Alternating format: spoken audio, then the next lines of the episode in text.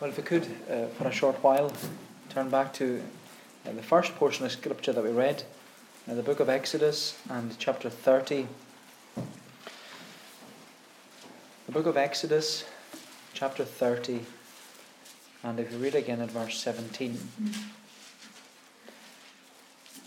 where it speaks there about the bronze basin or the bronze uh, laver.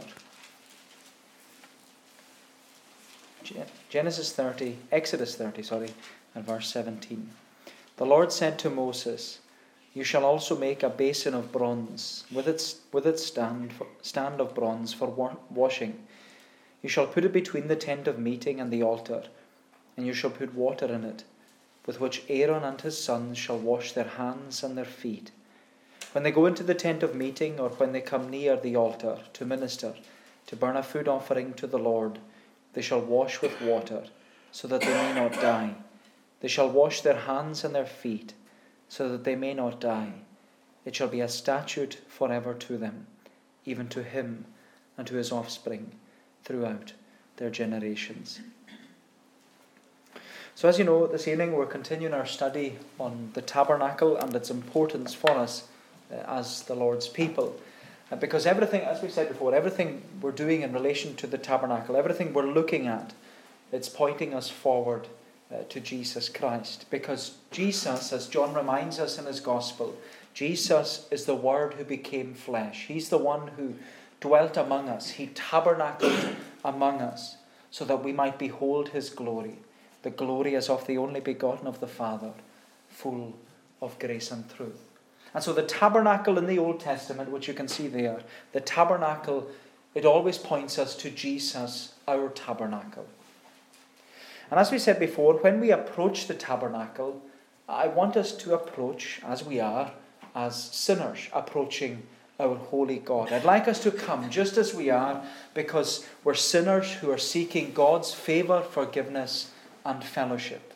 We're sinners seeking God's favour, forgiveness, and fellowship. And as sinners who are seeking to approach our holy God, as you know, the first area that we would come to is the perimeter, this perimeter of the white fine linen cloth surrounding the tabernacle. And this white cloth would have been supported, as you can see, by all the pillars on it on the north side, the south side, and the west sides of the courtyard.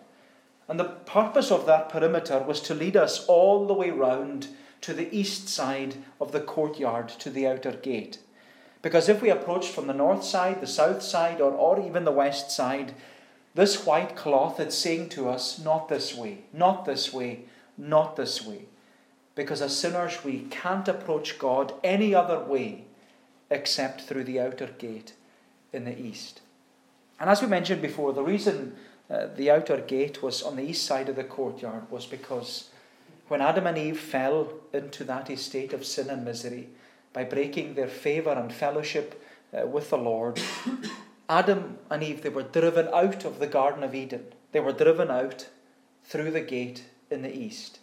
And so, in order to have that renewed experience of favour, forgiveness, and fellowship with the Lord, sinners can only do so by entering through the tabernacle courtyard with their sacrifice through the outer gate that's in the east.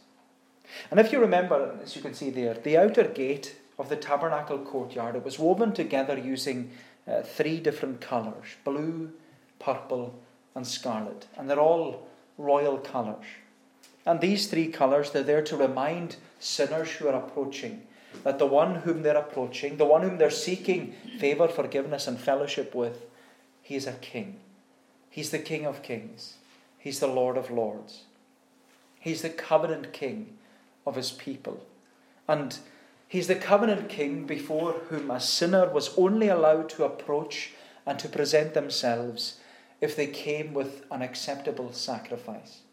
Because a sinner was only permitted to enter through the outer gate into the tabernacle courtyard so long as they were bringing with them a sacrifice. And then, on entering through the outer gate, a sinner they were confronted immediately and even intim- intimidated by this large bronze altar right in front of them. The first thing you would see is where your substitute was going to be placed and where your sin was going to be dealt with. It was to be a reminder to us as sinners that God is holy and sin must be punished, either in the life of the sinner or in the life of the substitute. Sin must be punished either in the life of the sinner or in the life of a substitute. And of course, the substitutionary sacrifice offered on the altar of sacrifice, it pointed forward towards the New Testament and the greatest substitutionary sacrifice of our Lord Jesus Christ. But you know, as we consider Jesus, our tabernacle, this evening, we have to remember that coming to the altar of sacrifice was only the first step in the Christian life. Because it's from the altar of sacrifice that we move forwards to the bronze laver, which is what I want us to consider this evening. And I just want us to consider the bronze laver under three headings the location, the laver, and the Lord. The location, the laver, and the Lord. So, we look first of all at the location, the location of this labour or the bronze basin. Look at verse 17. The Lord said to Moses, You shall also make a basin of bronze, with its stand of bronze for washing. You shall put it between the tent of meeting and the altar, and you shall put water in it, with which Aaron and his sons shall wash their hands and their feet. Now, the location of the bronze laver in the tabernacle courtyard, it's significant because it was located, as you can see, it was located between the altar of sacrifice and the entrance of the tabernacle. The bronze laver had stood independently as this symbol, a symbol of daily cleansing and sanctification. But as we said before, on entering through the outer gate, it was the altar of sacrifice which would have been most visible to your eyes when you walked through the outer gate into the tabernacle courtyard. You couldn't miss the altar of sacrifice. It was right there in front of you. As soon as you entered through the outer gate with your substitutionary sacrifice walking beside you, it's still alive. And as soon as you walk through the outer gate, you're confronted by this large bronze altar. And the first, it's the first thing you would see is where your substitute is going to be placed and where your sin is going to be dealt with. Because as we said, sin must be punished either in the life of the sinner or in the life of the substitute. And so when you would bring your sacrifice through the outer gate, you would be instructed by the priests to lay your hands on the sacrifice, which was still alive, and you'd have to confess your sin unto the substitute. That you, you then hand your substitutionary sacrifice over to the priest, and it's at that point that the priest would take over. He would become your intermediary between the sinner and the Lord. Because as a sinner, you were permitted only into the tabernacle courtyard with your sacrifice, but no further. The priest would then kill your substitutionary sacrifice right in front of your eyes. He would slit its throat, catch the blood draining out of it, and they would catch it in one of those little bronze basins that Bezalel had made and the priest would then sprinkle the blood of the sacrifice. He would sprinkle it against the sides of the altar of sacrifice. And then he would cut the animal into pieces and place it upon the altar of sacrifice. And it would be consumed in the fires of the altar as a whole burnt offering to the Lord. It was a solemn reminder to every sinner that came of what you should receive because of your sin. Now, as we said, Coming to the altar of sacrifice was only the first step in the Christian life. Because the first step in the Christian life is justification. The first step in the Christian life is justification. In our justification, we are made righteous. We're made acceptable in the sight of our holy God through the shed blood and death of our substitutionary sacrifice. And this is what our catechism teaches us about the Christian life that we're justified by faith through the substitutionary sacrifice of Jesus Christ. I'm sure you know the catechism. Justification is an act of God's free grace wherein He pardons all our sins and He accepts us as righteous in His sight only for the righteousness of Christ imputed to us and received by faith alone. As sinners, we're made righteous, we're justified, we're made acceptable in the sight of our holy God through faith in our substitutionary sacrifice, Jesus Christ. But these two items of furniture in the tabernacle courtyard, they're the only two items of furniture there the bronze altar or the altar of sacrifice and the bronze laver. These two items of furniture they ought to remind us about two key doctrines in the Christian life. Because if the altar of sacrifice reminds us about the doctrine of justification, then the brazen laver should remind us about the doctrine of sanctification. Because justification, as the Catechism teaches us, it's a one time act of God's free grace, where the sinner is declared righteous before God. But sanctification, as you know, it's an ongoing work of God's free grace. So justification is positional, sanctification is progressive. Justification is positional. You're made righteous. But sanctification is progressive. Justification is positional because you're made righteous, you're justified. It's a one time act. And the wonderful thing about your justification tonight and my justification is that it doesn't change. It doesn't fluctuate, it doesn't ebb and flow, it doesn't change with our feelings because we are as justified in God's sight tonight as we will be when we stand face to face with Jesus in heaven. You are as righteous tonight as you will be, and as the saints are in heaven. Justification is positional, but sanctification is progressive. Because in sanctification, as you know, you're being made more holy. You're being progressively conformed. You're being renewed and restored into the image and likeness of who? Your substitutionary sacrifice, Jesus Christ. And again, that's what our catechism teaches us. I'm only teaching us what we already know, but it's good to be reminded. The Catechism teaches us about sanctification.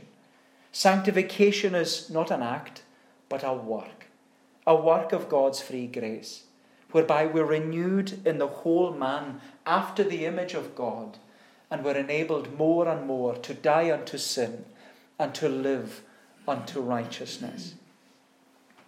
But you know what's key to understanding the difference between these two doctrines? is the location of the bronze laver. The key to understanding the difference between these two doctrines is the location of the, of the bronze laver. Because sanctification can't take place with, without first experiencing justification. Sanctification in the life of the sinner can't begin without first coming to the altar of sacrifice by faith and offering our substitutionary sacrifice. Sanctification in the life of a sinner can't take place without first being justified and made righteous through the finished work of Jesus Christ on our behalf. That's what the location of the bronze laver is reminding us. It's reminding us that justification is positional. That's what comes first. But then sanctification is second, and that's progressive. Justification is positional sanctification is progressive. But as we said, the bronze laver stood as a symbol of daily cleansing and sanctification. That's what I want us to consider secondly the laver. So the location and then the laver itself. So the laver. Look again at verses 17 to 19. The Lord said to Moses, You shall also make a basin of bronze, with its stand of bronze for washing you shall put it between the tent of meeting and the altar, and you shall put water in it, with which Aaron and his sons shall wash their hands and their feet. Now, what we ought to notice about the Lord's instructions regarding this bronze laver or the bronze basin is that they're not specific. The only thing that the Lord was specific about in these instructions was the location of the laver and the fact that it had to have water inside it. But you know, when it comes to the shape, the size, and the structure of the labor, laver the Lord doesn't say anything. The Lord isn't specific, which is com- in complete contrast to the rest of the tabernacle. Because as we've seen already in our study and even in the weeks to come, the Lord gave specific instructions that the tabernacle was to be built in a specific shape according to specific measurements using specific materials. Nothing was to be done according to the desire or design of man. Everything, the size, the structure, the shape, it was all to be done according to the specific command of the Lord. But when it comes to this laver sitting between the altar of sacrifice and the tabernacle, you know, why was the Lord not specific? Why did the Lord not give detail as, as to the size and the structure and the shape of the bronze laver? Why did he just leave this item of furniture to the desire and design of man? Well, I want to suggest that the reason for this was because, as we said earlier, the altar of sacrifice speaks of justification. The bronze laver speaks of sanctification. And in our justification, we're passive. We're passive. We have nothing to do with our justification because it's an act, as the Catechism says, it's an act of God's free grace. But in our sanctification, we are active. We're not passive. We have an active participation in our sanctification. Our sanctification, it may be progressive and it may be a work of God's free grace in our life, but we also have a role and a responsibility in sanctification. We have a role and a responsibility in the progression of our sanctification. We have a role and a responsibility in our sanctification of dying unto sin and living unto righteousness. And how we achieve that, like the bronze labour, the Lord isn't specific. We have to do it, but the Lord doesn't tell us exactly how. But you know, what I like about this is that even though the Lord isn't specific by giving the, the cubits of how big this basin was to be, the Lord isn't specific, but even though He wasn't specific, He gives us guidance. He gives us guidance here on how we can take our role and our responsibility of sanctification seriously. The Lord gives us guidance on how we can be enabled more and more to die unto sin and live unto righteousness. Because what we read in Exodus 38, the only verse that's mentioned um, when Bezalel puts the, the brazen laver together, what we read in, in that verse, Exodus 38, was we read Bezalel made the basin of bronze and its stand of bronze from the min- mirrors of the ministering women who ministered in the entrance of the tent of meeting. Bezalel made the basin of bronze and its stand of bronze from the mirrors of the ministering women who ministered in the entrance of the tent of meeting. The bronze laver was made from the free will offerings of the ministering women, the servant hearted women who gave their contribution of bronze mirrors to the tabernacle. And, you know, this is important for us to highlight that the bronze laver was made from mirrors. The bronze laver, it may have been unspecific in its size, its structure, and its shape, but the Lord gave guidance that the bronze laver be made from bronze mirrors. And it was the free will offering of these women. They gave their bronze mirrors. And as you know, the purpose of a mirror is to reflect. The purpose of a mirror is to reflect what's standing in front of it.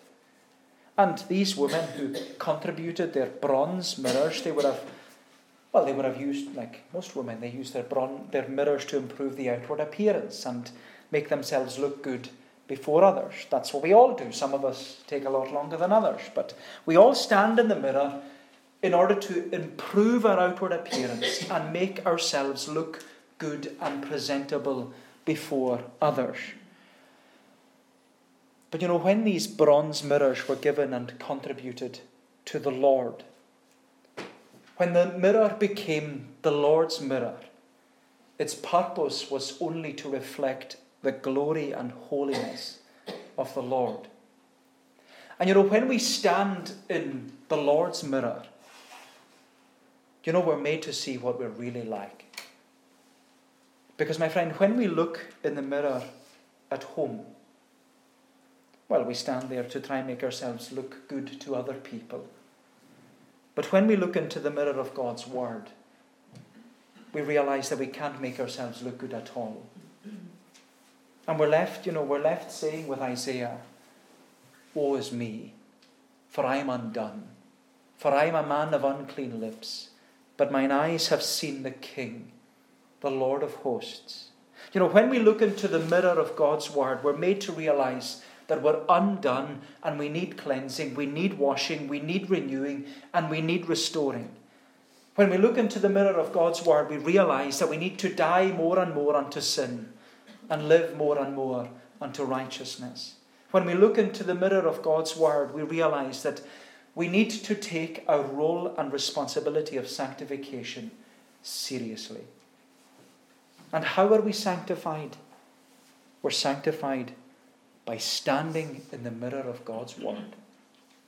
We're sanctified by standing in the mirror of God's Word. Was it not Jesus who prayed, Sanctify them through the truth? Thy Word is truth. Therefore, once we've received justification at the altar of sacrifice, we must take our role and responsibility seriously and come to the bronze labour in order to be sanctified. We need to look into the mirror of God's Word and be doers of the Word, not hearers only. Because as James reminds us in his letter, wonderful New Testament letter, James says that if we're only hearers of the Word and not doers, if we're not making the application of all the information we're being given, if we're not putting into practice what we hear and what we read, then James says we're deceiving ourselves we're deceiving ourselves. James says in his letter if anyone is a hearer of the word and not a doer, he's like a man observing his natural face in a mirror. For he observes himself, he goes away, and immediately forgets what kind of man he was. But he who looks into the perfect law of liberty, the Bible, and continues in it, and is not a forgetful hearer, but a doer of the work, this one, he says, will be blessed in what he does. You know, my friend, the bronze laver is reminding us this evening that we need to take our role and responsibility of sanctification seriously. Because we're sanctified not by improving our outward appearance and not by making ourselves look good and presentable to other people. And sadly, that's the trend of, of the Christian in our day and generation where the Christian is more interested in keeping their outward appearance before others rather than attending to their inward appearance before the Lord. And you know, we so quickly forget what was it that Samuel said to Jesse about his sons? Man looks on the outward appearance, the Lord looks on the heart. And you know, my friend, we need to take our role and responsibility of sanctification seriously. And we need to do it by coming to the bronze laver and looking into the mirror of God's Word. We need to look into the mirror of God's Word. And you know, our role and responsibility of sanctification is so important. You know, Paul says in 2 Corinthians 4, he says that our mirror, in 2 Corinthians 4, Paul says that our mirror will remind us day by day that the outward man is wasting away. But it's when we come and stand in the mirror of God's Word, Paul says that mirror will remind you you are being renewed day by day. You're being renewed and restored day by day. And you know, in many ways, those closing words, I love them. The end of 2 Corinthians 4. Those words should be written above our mirrors at home. Paul says, even though our outward man is perishing, Yet the inward man has been renewed day by day. Then he goes on to say, For our light affliction, which is but for a moment, is working for us a far more exceeding and eternal weight of glory. For while we look not to the things that are seen, but to the things that are unseen. For the things that are seen are temporal, but the things that are unseen, they are eternal. And you know, my friend, it's when we come to the mirror of God's Word day by day that we'll seek to walk closer and closer with the Lord. And that's who I want us to consider lastly and briefly the Lord. The location, the laver, and the Lord. The Lord. Look at verse 20. The Lord says, When they go into the tent of meeting, or when they come near the altar to minister, to burn a food offering to the Lord, they shall wash with water, so that they may not die. They shall wash their hands and their feet, so that they may not die. It shall be a statute forever to them, even to him and to his offspring throughout their generations. Now, I mentioned to you before uh, a book by C.W. Slemming on the tabernacle. It's called Made According to Pattern.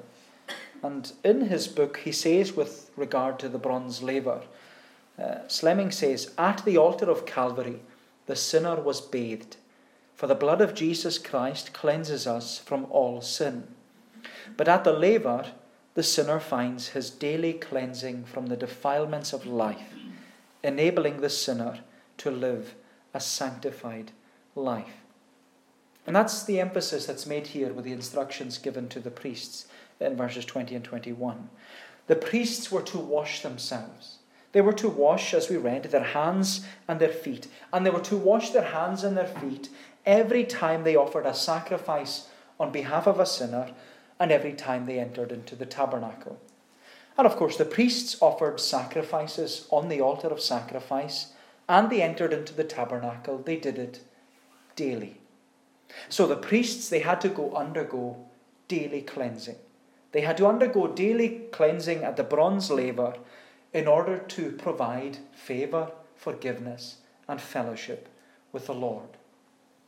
And this is what we need to do in order to take our role and responsibility of sanctification seriously. We need to come to the mirror of God's Word day by day and you know, it might seem like basic Christianity, but that's what we often miss out on is the basic necessity.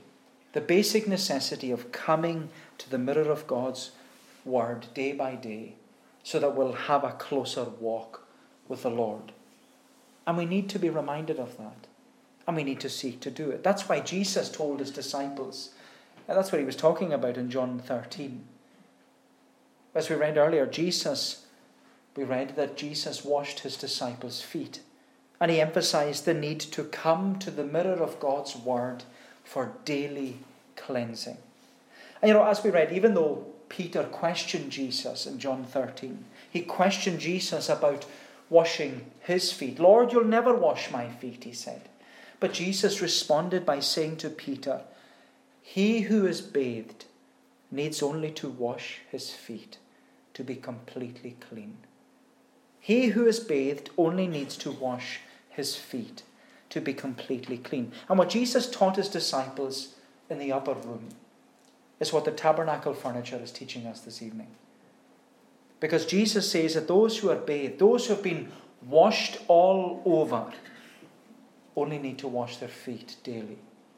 Those who have come to the altar of sacrifice for justification and cleansing from all sin. They only need to come to the bronze laver daily and look into the mirror of God's Word in order to experience sanctification. And that's what Slemming was highlighting in his quote. He said, At the altar of Calvary, the sinner was bathed. The blood of Jesus Christ cleanses us from all sin. But at the laver, the sinner finds his daily cleansing from the defilements of life, enabling the sinner to live a sanctified life. We're to come daily. And you know, the Bible has this beautiful emphasis, emphasis upon coming to the mirror of God's Word for daily cleansing. Because, you know, we need daily reading for daily cleansing. We need daily reading for daily cleansing. It's Jesus who says to us, He taught us to pray, Give us this day our daily bread. It was Jesus who taught us what discipleship is. He said, Whosoever wants to be my disciple must deny himself, take up his cross daily, and follow me. And when you come to the New Testament church, the people of Berea, they became disciples of Jesus because they searched the scriptures daily to see if what Paul and Silas were preaching to them was actually true. They searched the scriptures daily. My friend, the Bible has this beautiful emphasis upon coming to the mirror of God's Word for daily cleansing because we need daily reading for daily cleansing. And you know, it's basic Christianity, but it's the things that we neglect so frequently and so easily. And so we're being encouraged this evening by God's Word to come and to keep coming to the mirror of God's Word. The location, the laver, and the Lord. The location of the laver in the tabernacle courtyard is there to remind us that in order to have a closer walk with the Lord, we need to take a role and a responsibility of sanctification seriously. We need to come to the mirror of God's Word daily, for daily cleansing. Why? Because our walk with the Lord is important, and it should be important to us. And our walk with the Lord, it's not dependent upon our outward appearance before others. Our walk with the Lord is dependent upon our inward appearance before the Lord. And it's also that we will experience, as sinners, favour, forgiveness, and fellowship with the Lord Jesus Christ, Jesus our tabernacle. So the location, the laver, and the Lord. May the Lord bless these thoughts to us. Uh, let us pray. O Lord, our gracious God, we give thanks to Thee for the reminder this evening that we need to keep coming to Thee. Lord, Thy word reminds us that without Thee we can do nothing, but that with Thee all things are possible and that thou art the one who has begun that good work in us and will bring it on to completion. And Lord, we bless and we praise thee tonight that, that we are those who have been justified by faith. We have peace with God through our Lord Jesus Christ. But Lord, help us day by day to walk the Christian life, to seek that daily cleansing, to eat that daily bread, to be built up in that most holy faith, that we would be built up as a spiritual house holy and acceptable unto thee. And Lord, forgive us when we faint and fail. Forgive us, Lord, when we don't make the time when we should. Forgive us, Lord, we pray, when we seek after the things of this world and neglect the precious Word of God. O Lord, help us, we plead, to keep washing our feet and always walking in the footsteps of Jesus. Lord, guide our path, lead us in the paths of righteousness, for thine own name's sake for the sake and glory of thy name. Bless us then, we pray. Bless us in our being together. Remember, Lord, those who are not with us this evening, and those, Lord, whom we have a burden for, that thou wouldest hear us and answer us in accordance with thy will. Take away our iniquity. Receive us graciously, for Jesus' sake. Amen. We're going to bring our time to a conclusion by singing in Psalm 119. Psalm 119 in the Sing Psalms version on page 157.